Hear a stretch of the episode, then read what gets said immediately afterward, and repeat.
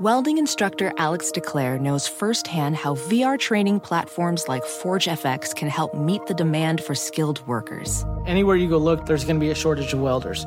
VR training can help welding students learn the skills they need to begin and advance in their career. The beauty of virtual reality is it simulates that exact muscle memory that they need. Explore more stories like Alex's at meta.com/metaverseimpact. Reese's peanut butter cups are the greatest, but let me play devil's advocate here. Let's see. So, no, that's a good thing. That's definitely not a problem. Reese's, you did it. You stumped this charming devil.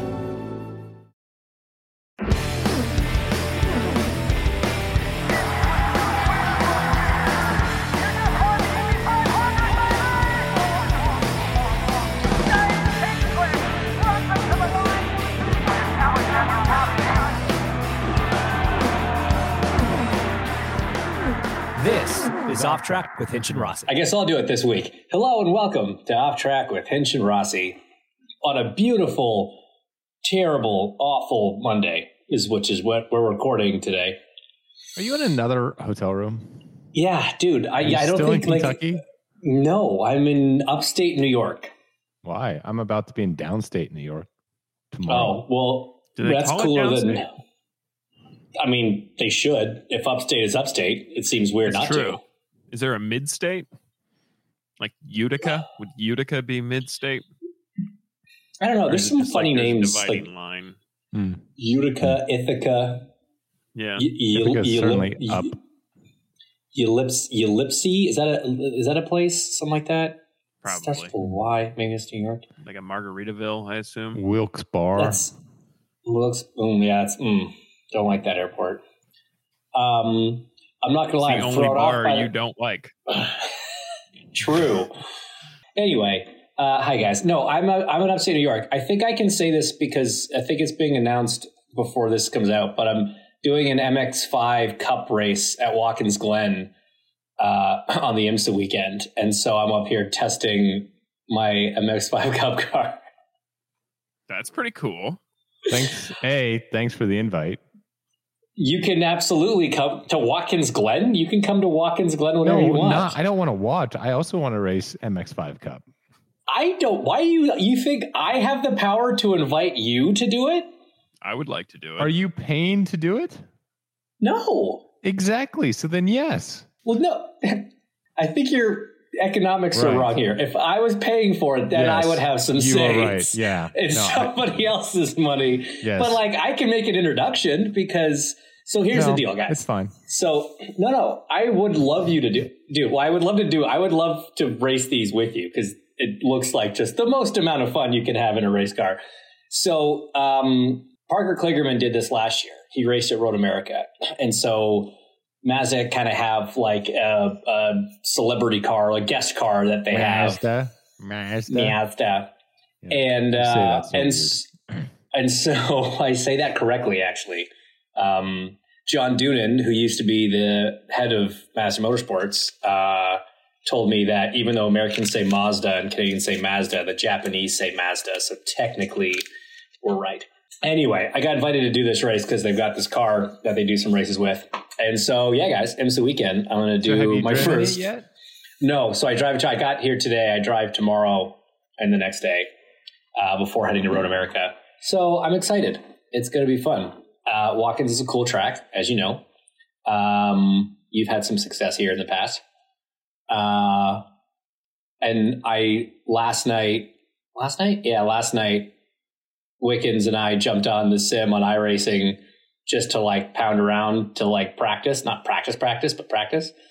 And if it's anything like that in real life, it's just going to be hilariously fun because those cars are hilariously fun on iRacing. So anyway, yes, returning to the racetrack, Watkins Glen, IMSA weekend in 2 weeks time.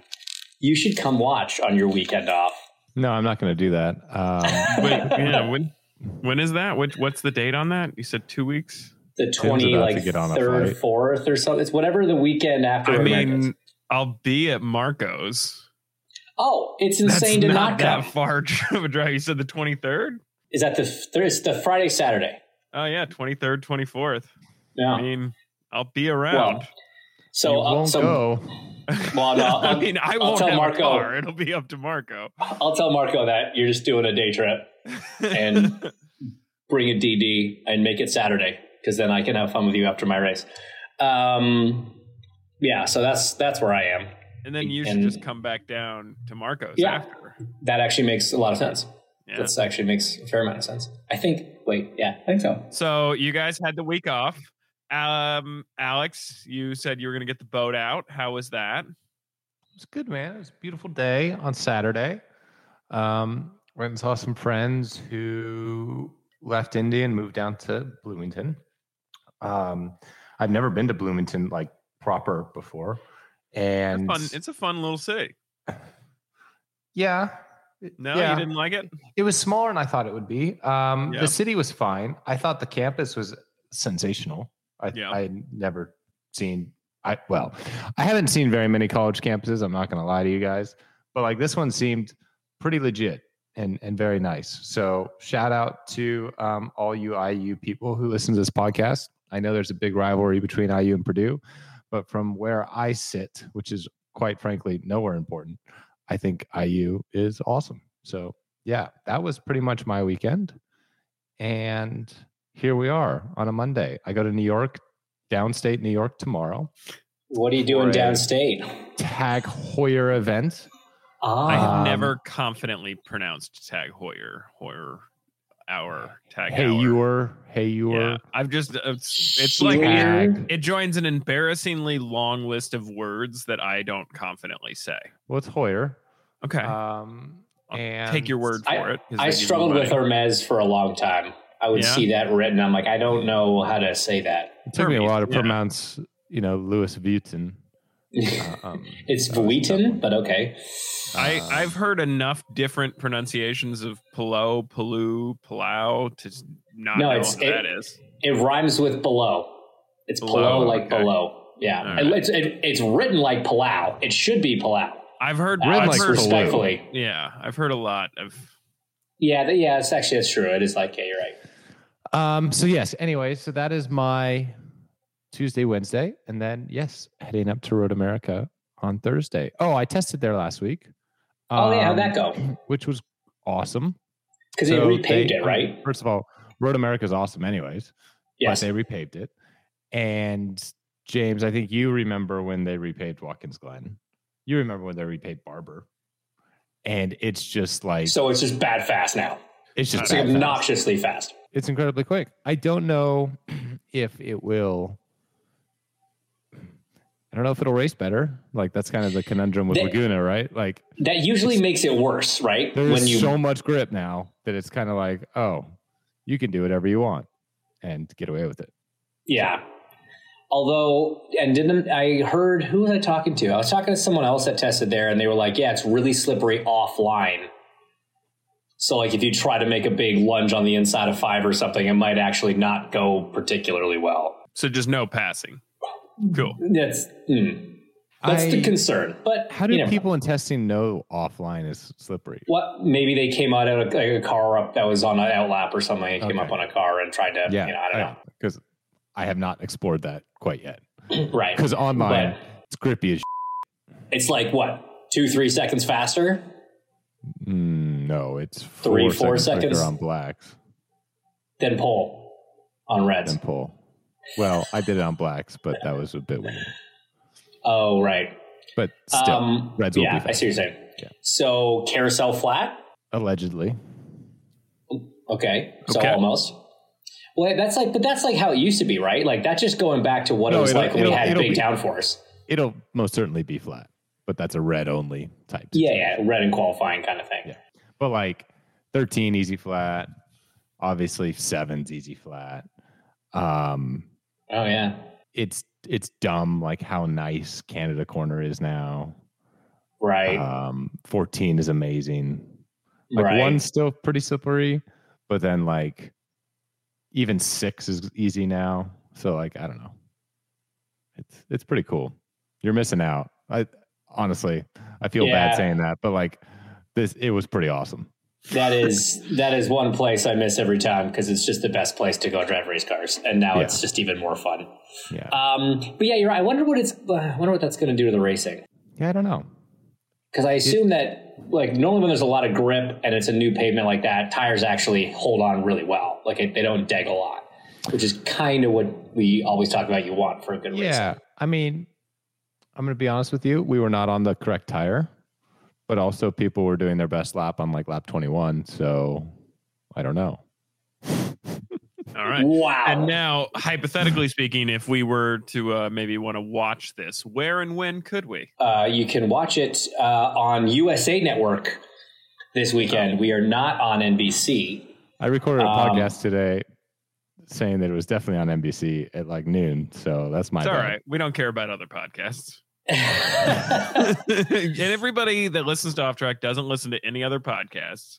Our audience just listens to this. So guys, we're on the stretch now where we're not on NBC. So we have only 3 weekends all year where we're not on NBC, and it is the next 3 weekends. So we are on USA, or in Toronto, we're on Peacock exclusively. So make sure you tune in to that.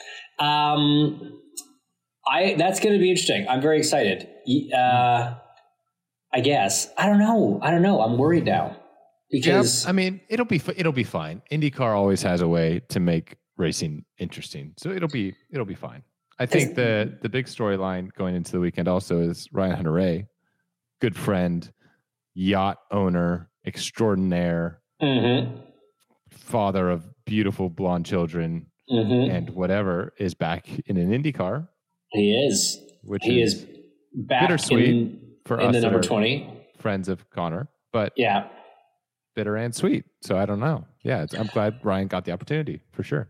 Yes, I'm also glad IndyCar kept up its tendency to announce major news immediately after we record an episode to just make sure we couldn't cover it last week. Yeah, so obviously their plan. Yeah. Yes, news know broke. That it's intentional. Well, I mean, to be fair, this is not IndyCar. This was Zed Carpenter Racing in this particular example. I assume it's all a conspiracy. That's fair. Obviously news came out about Connor no longer continuing in the number 20. And, there's a lot of opinions. There's a lot of speculation. There's a lot of whatever. At the end of the day, it is what it is. It's between Connor and the team. And Connor made an announcement today about his next racing thing, right? With the Pastrana. That's correct. So he's going to be in the Nitro Rally Cross Travis Pastrana series, which is going to be awesome. I'm very jealous about that. I took the trip out there for their summit a couple months ago after Barber. Went out there with Connor. Very impressive what they have going on. It's obviously Travis's brainchild of trying to merge together what used to be, GRC, Global Rallycross, and Nitro Circus. And he does things. His focus to the like small details of making sure things are not only a competition but they're a performance. And then you bring in the backing from a Dana White. And like he's got all of the ingredients. Like it's very, very cool, kind of their idea and what they're trying to accomplish. It's obviously a challenge, selling motorsports, as we all are all too familiar with, is a daunting task these days. But I think that A, if anyone's gonna do it, Travis Pastrana is probably towards the top of the list. And B, it's a really cool concept. So I'm pumped for Travis, obviously. I'm pumped for Connor, because no offense to SRX in any way, shape, or form, but this isn't like an exhibition. Like this is an actual championship with actual teams and manufacturers, right? With real rules and stuff like that. SRX is a one-make series with rules designed around television. Basically, it's an entertainment property first and foremost. Where this is a little more kind of pure racing and stuff. So it's awesome. When is the race that Connor's doing? I don't know the one that Connor's doing. The season starts in August. So okay. That's fair. Is he doing the full season? Okay. I have not seen my phone today. I haven't read any news. I honestly didn't even know he was doing it. I knew he was talking about doing it, but didn't know it was confirmed. Copy. So happy about that. And And then, yeah, like you say, I mean, Ed gave Ryan the call up to jump in that car and see if, you know, he can use his decades of experience driving Indy cars to try to put the finger on, you know, maybe what the issue is over there, because there's no doubt they've taken a step back performance wise. And the team, I think, is very, very keen to figure out, you know, where those deficiencies are. So, yeah, it'll be good to see Ryan back. We hope that Connor finds something else in the IndyCar world ASAP, because he's a absolute fan favorite. I mean, I don't know how much you were paying attention to this. No, dude, I don't know how much you're paying attention to this at the 500 intros. Like, Tony always gets the biggest crowd, and for sure he got the biggest cheer this time. Connor was a close second.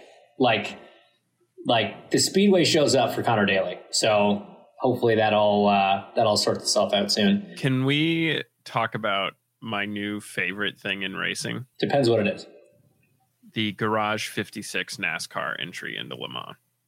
In the Le Mans, he says? Le Mans, sorry. That's the most American thing ever. No, Le Mans would have been the most American thing. Why is it your favorite, Tim? Please tell me. I don't know. All the memes were so good. That's just why it's your favorite? Yeah. I mean, I'm not going to watch all 24 hours. The memes? Yeah, just seeing a stock car with 750 horsepower flying by Ferraris while they're blasting Freebird. It was the most American thing I've ever seen. Like, I loved it. I take it you don't agree, Alex. No, I wouldn't say that's not the reason why it's cool. Motorsports. Like, A, that's not my favorite thing in motorsports, and B, that is not the reason why it's cool. Disagree. Okay, I'm a bit of a motorsport expert. Alex. Okay. I know the Le Mans. Do you know any of the history of like what Garage 56 is? I did a deep dive on it yesterday because I was wondering where the term came from. I had no idea that Garage 56 existed before this. So I think that's really cool. That's a better reason to think it's cool. Let's dive into that. Let's talk about some of the previous Garage 56 entries. No, we don't need to do that. I think we should touch on Le Mans. I think that, yes, it was a very cool display of American, noise, first of all, but then also, I don't want to say ingenuity, but that's kind of the closest word I can think of, to take a Cup car base and take it to Le Mans and compete against, you know, purpose-built GT cars in an actual competitive way. I think that's very interesting. Quite frankly, though, it was one of those things, kind of like, bless his heart, when Fernando or Jimmy came to IndyCar, it was like, man, I don't need to see it every 4 minutes of the coverage. Like, I get it. Yeah. I get it. That's fair. It's great.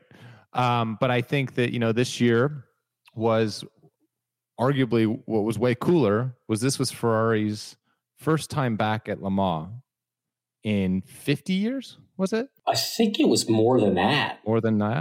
Maybe it was 60? 50 to 60 years, let's say. Okay? Was it since their last class? Yeah. Or right. Is it since their last win? Or, yeah, I forget the stats. But yes, it's something insane like that. They've taken a very large leave of absence. Yes, a half century. Of prototype racing at Le Mans, and they came almost a Ryan Hunter-Reay career. Away.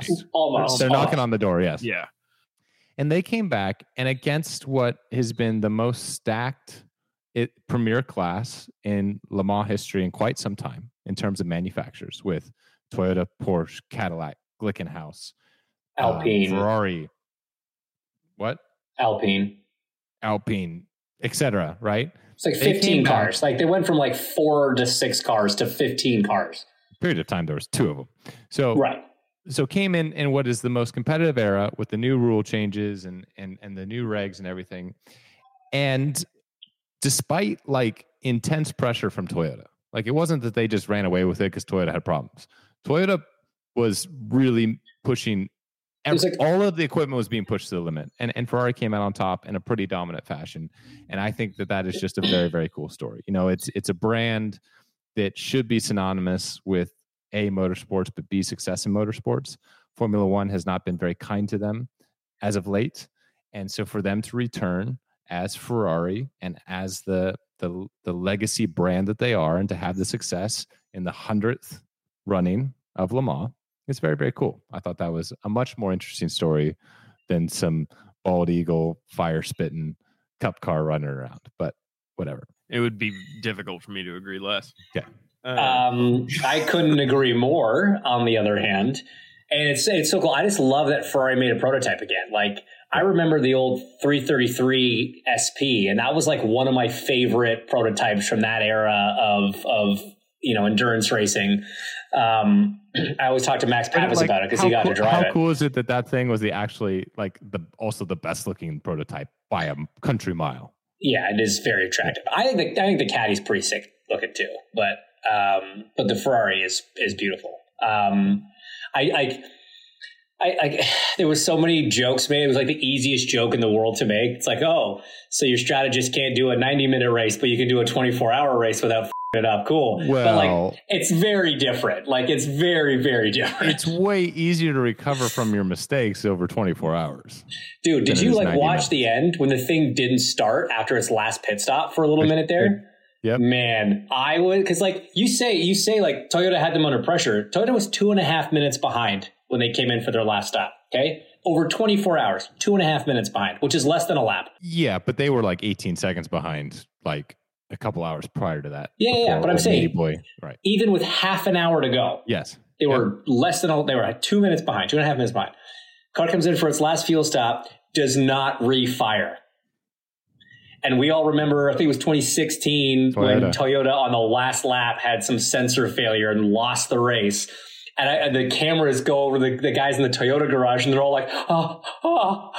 And all the Ferrari guys are very calm, like, no, we're gonna power cycle the car. This happened a couple times earlier in the day. Have you tried turning it off and turning it back on again? Exactly. It's the most sophisticated race cars on the planet, and the good old-fashioned unplug it and plug it back in is still the hot ticket to fix problems. And it started up and drove away. But, yeah, oh, man, when that moment, I was like, no. That's both reassuring and terrifying that even at that level, that's the solution. It's like, yeah, we're just going to, hope it works this time. It's electronics, man. They're just, Tim, you've heard, I'm sure, listening to as many IndyCar radios as you have, quite often they tell us to power cycle an IndyCar. It's the same. It happens. Yeah, Palou did it in Detroit. Every couple weekends. Yeah. I believe it's Palou. I think we've covered this already. It's Palau. I thought I said clearly earlier. Then what else? Shout out to Scott Dixon, who finished fourth at Le Mans. Mm-hmm. And they had to overcome a lot of adversity. I will say the yellow flag rules there are really dumb. They're quite possibly the dumbest. They're very complicated and very cumbersome. And also not at all interesting, which for the sporting side of you, especially if you're the leader, you're like, yeah, that's how they should be. But for everyone else who wants to watch an exciting race to the finish and everyone that's not leading, take, for example, Daytona, right? The 24 hours of Daytona. Also 24-hour race. Also, there's points in the race where guys are leading by a minute, 2 minutes, a lap, whatever, right? But always, even when you get to under an hour left, there's going to be a yellow. And so that if you're on the lead lap, right? I've been a part of strategy meetings for some of the best endurance teams on the planet. And their entire strategy meeting is we don't really care what happens. For the first 22 hours, all we want you to do is stay on the lead lap. Right. You could be 65 seconds behind. Does not matter. Because they know a yellow is going to come and everything's going to get reset and you're back in the race. Whereas Le Mans, right? It doesn't matter what happens, what yellow comes, even really right from the beginning. It's never reset. And I don't know. It's frustrating. I don't like it. I guess it's because the course length is so long, which kind of makes sense. They used to have three different, or no. I was a part of it when there was three different ones. Yeah, three different safety cars. There's a whole thing. And now they've just adopted kind of a virtual safety car thing, but also they still have multiple safety cars. It's just annoying. I don't like it because I would have loved to see, because there was an LMP2 car that crashed and it didn't have to go full course. It was only local, but I was like, oh, hell yeah, we're going to get a fight to the finish. And it was like, no, throw the yellow. Mm. Yeah. Yeah. I feel like European motorsports does not put the emphasis on finishing under green that, and exciting racing that, American motorsports does, rightly or wrongly. But no, it was good for Ferrari to get that. I'm happy for all the tifosi to have something to cheer for, because it's probably going to be a while before they win an F1 again, still. Fair. Welding instructor Alex DeClaire knows firsthand how VR training platforms like ForgeFX can help meet the demand for skilled workers. Anywhere you go look, there's going to be a shortage of welders. VR training can help welding students learn the skills they need to begin and advance in their career. The beauty of virtual reality is it simulates that exact muscle memory that they need. Explore more stories like Alex's at meta.com/metaverseimpact. With the Wells Fargo Active Cash Credit Card, you can earn unlimited 2% cash rewards on purchases you want and purchases you need. That means you earn on what you want, like trying out that new workout class, and 2% cash rewards on what you need, like a foam roller for your sore muscles. That's the beauty of the Active Cash Credit Card. It's ready when you are, with unlimited 2% cash rewards. The Wells Fargo Active Cash Credit Card. That's real life ready. Terms apply. Learn more at wellsfargo.com/activecash. Reese's Peanut Butter Cups are the greatest, but let me play devil's advocate here. Let's see. So, no, that's a good thing. That's definitely not a problem. Reese's, you did it. You stumped this charming devil. At Bet365, we don't do ordinary. We believe that every sport should be epic. Every goal, every game, every point, every play. From the moments that are legendary to the ones that fly under the radar. Whether it's a game-winning goal in the final seconds of overtime or a shot on the goal in the first period. Whatever the sport, whatever the moment. It's never ordinary at Bet365. 21 plus only. Must be present in Virginia. If you or someone you know has a gambling problem and wants help, call 1-800-GAMBLER. Terms and conditions apply. F1 Go to Montreal this weekend. Did you have a race at that track? I did. In BMW or? In BMW, yeah. Yeah. I love that track. I really, really want to go back there with IndyCar. I think it would be awesome. I mean, did you love the track or did you love the event? Yes. Like, the track's not that interesting. There's a bunch of second gear chicanes. Yeah, but they are cool chicanes. Like, yeah, but if that track was in, no offense, was in the middle of Ohio, you'd be like, eh. I see your point, and there's some validity to it. Yes, Montreal is a cool city, and Montrealers get behind the races. But even the location of the track and like on the water, kind of. In a forest. That almost makes it annoying because it's hard to get around, and traffic's a nightmare. When you're driving around, it's cool. It's picturesque, yeah. But I like that it's like a road course, but has walls all the way around. I guess I think that part I find kind of cool. It's kind of old school in that sense. It's like a Watkins Glen, that it's like a road course, but almost races like a street course, because any mistake, you're basically finding the barriers. And yeah, and the chicanes were like cool, because you could, as a driver, you could make a difference, right? Like you could be brave enough to. Yeah. It was kind of like that. Anyway, and you're right. The city is cool and they would get behind it. So it would make a good event, but I would just love to see IndyCar go back there at some point. So I want to just touch on something that's not exactly racing related and is kind of very sad. A member of the racing family, of the IndyCar family, a guy called Eric Crabtree, works for Team Penske. He's fueler on Will's car. Very unexpectedly lost his wife, young guy, and just absolutely tragic situation. And a GoFundMe was started for, all whatever expenses are coming his way. There will be lots, obviously. Loss of income, as much as you hate to even have a conversation like that, it's part of this situation. And a member of the team, Ben Bressman, who's Scotty Mack's engineer, started a GoFundMe account. And a bunch of the drivers jumped on to share that on Twitter.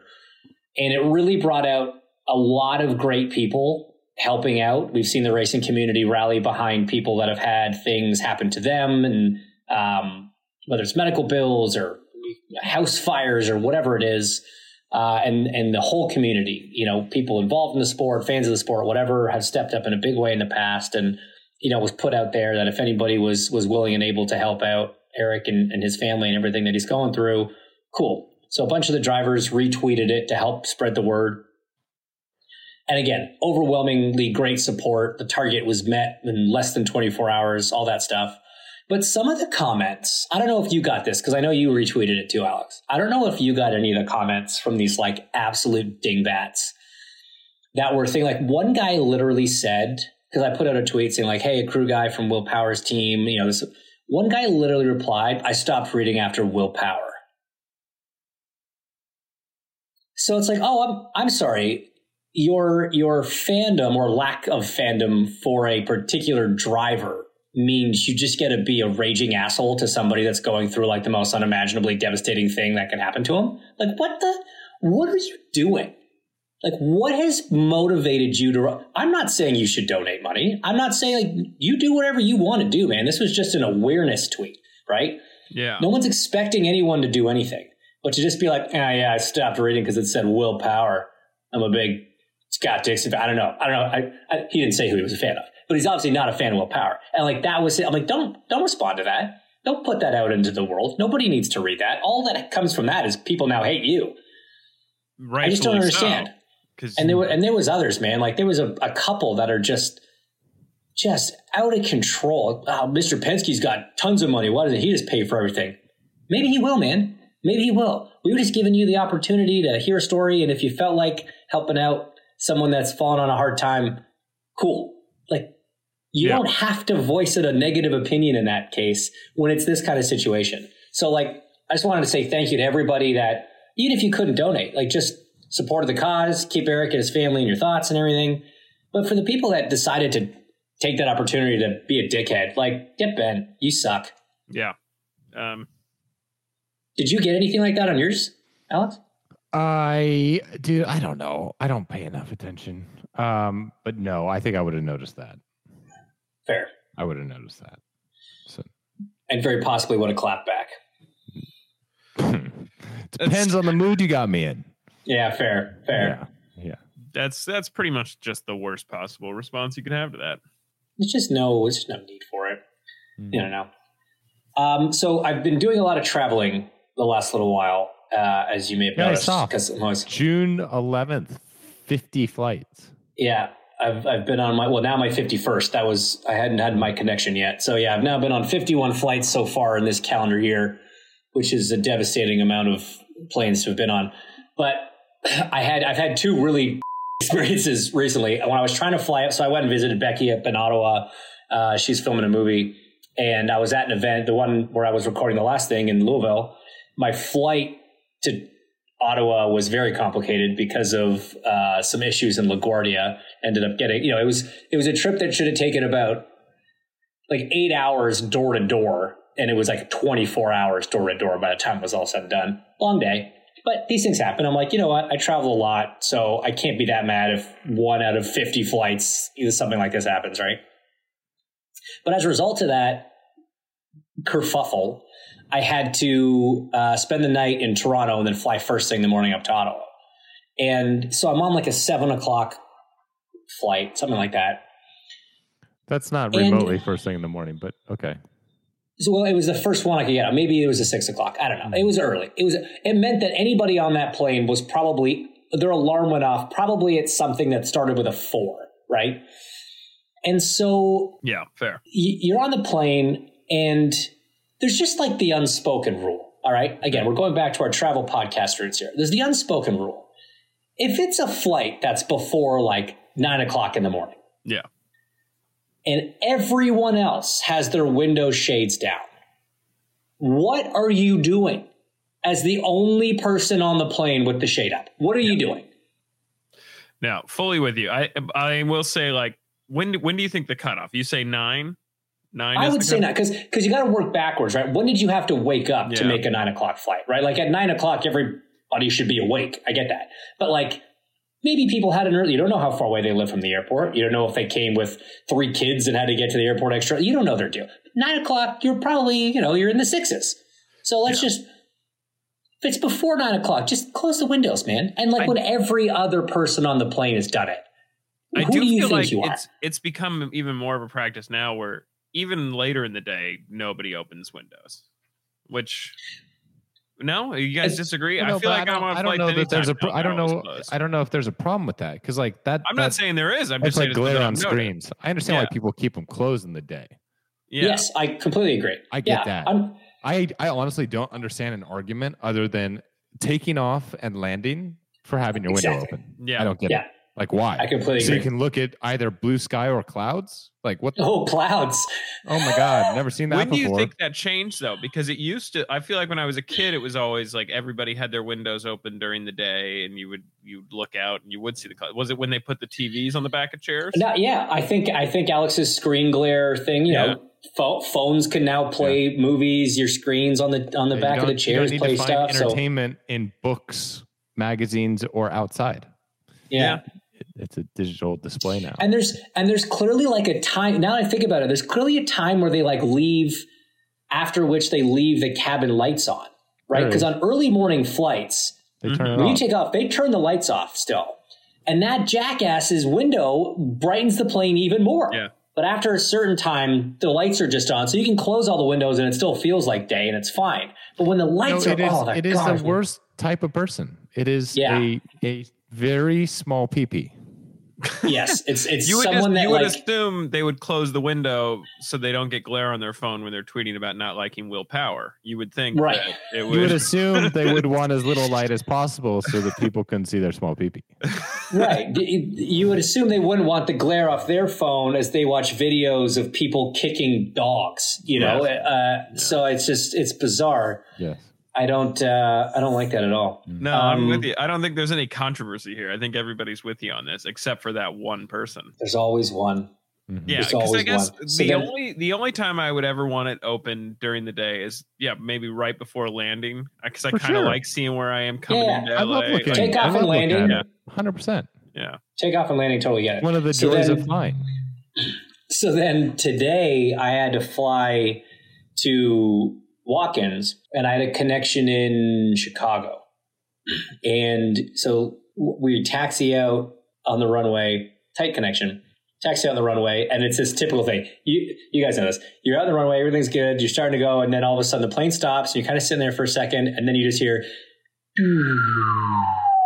I'm like, no. And as soon as you say it, the captain comes on, hey, everybody, ground hold in Chicago, blah, blah, blah, blah. I'm like, oh, no.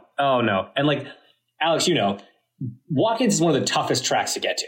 There's nothing close to it. You have to fly into obscure airports in the middle of nowhere. There's very few options if you miss your connection to still get to Watkins Glen. So I was sitting there. I'm just like, this isn't happening. It was happening. So they finally are like, okay, they're back up. We've got a window. Long story short, I was going to be landing with like 10 minutes to my takeoff time for the next flight. Now, normally they close the door after 10, like with 10 to go, right? So I was like, okay, they must know, like, there's been a hole. There's probably other planes that were late. Like, I'm sure 10 minutes, maybe I'll be okay. But I was panicked a little bit, you know, and I was sitting back there and we land. Taxi's not too long, which is nice. At O'Hare, you never know. And then the seatbelt sign turns off. Everybody stands up. They didn't make an announcement, one of those announcements like, hey, there's some people with tight connections. If you don't have one, do you mind sitting down? They didn't give us one of those. And so I'm standing there. I've got all my stuff. I'm waiting. I have not had to wait for the door on an airplane to open longer ever in my entire life. And I'm like, come on, man. What are you doing? And it's not like it was in the same terminal. You know, it wasn't the same concourse. And because I was traveling with all my race gear, right? But I cannot fit a helmet in a normal, like, hard case carry-on bag. So I've got a weekender bag. So I'm not on wheels here. And then so I've got all my race gear jammed into this weekender, which means I've got all my clothes and everything else in my backpack, which actually has to go on my back. Normally, you just, like, hook it around your carry-on and you drag it, right? So I've done sprints through the airport plenty of time, and it's not that big a deal because you're rolling all the weight. Well, today I was carrying all the weight. And Alex, I got to tell you, man, you know I like running, right? I run a lot. I have never felt like a more out of shape piece of than running through the airport with 25 pounds on my back and 25 pounds in my hand, alternating left and right, trying to sprint to this stupid gate. It was like when I got there, man, my chest was burning. It was the worst feeling I've had in a long time. Two things. One, I know how Tim feels. Two, it's because I haven't seen you at the gym since August. I was an unnecessary shot every day. I'm running more now. You know, I ran 7 miles yesterday. Probably would have been nine if you hadn't struggled so much. Man, it was, I have a new appreciation for wheeled luggage. Yes, that is fair. And I get it. And quite frankly, I ran from the airport to my airplane because I forgot something. Sorry, from my airplane back to the airport. And I had to stop. And it was, I wasn't carrying anything. And it was probably 0.2 miles. And I was like, you know what? I don't run. What am I doing? What am I doing? Yeah, the best. This is stupid. I'm going to walk. Yeah. Well, yeah, you can go at your own pace when you're the pilot. That is an advantage that you have. Yeah. The thing that was funny, though, is there was like 3 or 4 of us that clearly had tight connections. So we all get out of the jetway about the same time, and we all start sprinting. And so at first I'm like third in line, and we're sprinting, and then slowly one of them starts slowing down and then just stops, and then you get a couple more gates down, and then the other one just slows down and goes into a brisk walk instead. And you're like, oh, this is the worst, man. And you're like throwing the hand luggage back and forth between hands to like not, because you got to hold it like out here, right? Yeah. It's like everyone else you're passing is like, what a loser this guy is, didn't plan appropriately. Really? Oh man, yeah. They all assume you just showed up late or something. Oh man, it was. And then you sit down. Finally, you're out of breath. You're sweating, and then the person next to me was like hacking up a lung the entire flight. And I was like, I'm breathing in extra heavy right now, and you're expulsing. What's the word I'm looking for? Expelling. A lot. Yeah. Yes, thank you. A lot of just things I don't want in my vicinity. And it wasn't a great morning. But you made it. But we survived. But we made it. And you get to drive a race car tomorrow. I get to drive a race car tomorrow. And all is good. Well, this went on for 1 minute longer than I wanted it to. So thank you all for listening to another episode.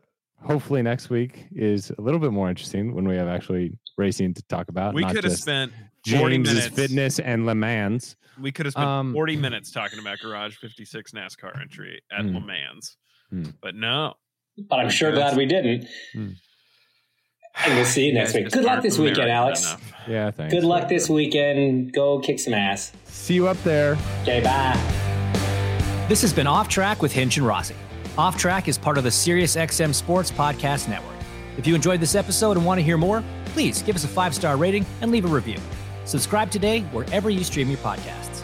We're at Ask Off Track on Twitter and Instagram. If you want to follow us on Twitter individually, I'm at Hinchtown, he's Alexander Rossi, and if you want to follow Tim, though we have no idea why you would, he's at The Tim Durham on Twitter.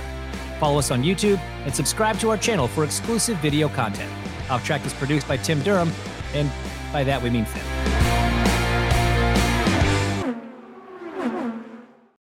Reese's Peanut Butter Cups are the greatest, but let me play devil's advocate here. Let's see. So, no, that's a good thing. That's definitely not a problem. Reese's, you did it. You stumped this charming devil. At Bet365, we don't do ordinary. We believe that every sport should be epic. Every goal, every game, every point, every play. From the moments that are legendary to the ones that fly under the radar. Whether it's a game-winning goal in the final seconds of overtime or a shot on the goal in the first period. Whatever the sport, whatever the moment. It's never ordinary at Bet365. 21 plus only. Must be present in Virginia. If you or someone you know has a gambling problem and wants help, call 1-800-GAMBLER. Terms and conditions apply.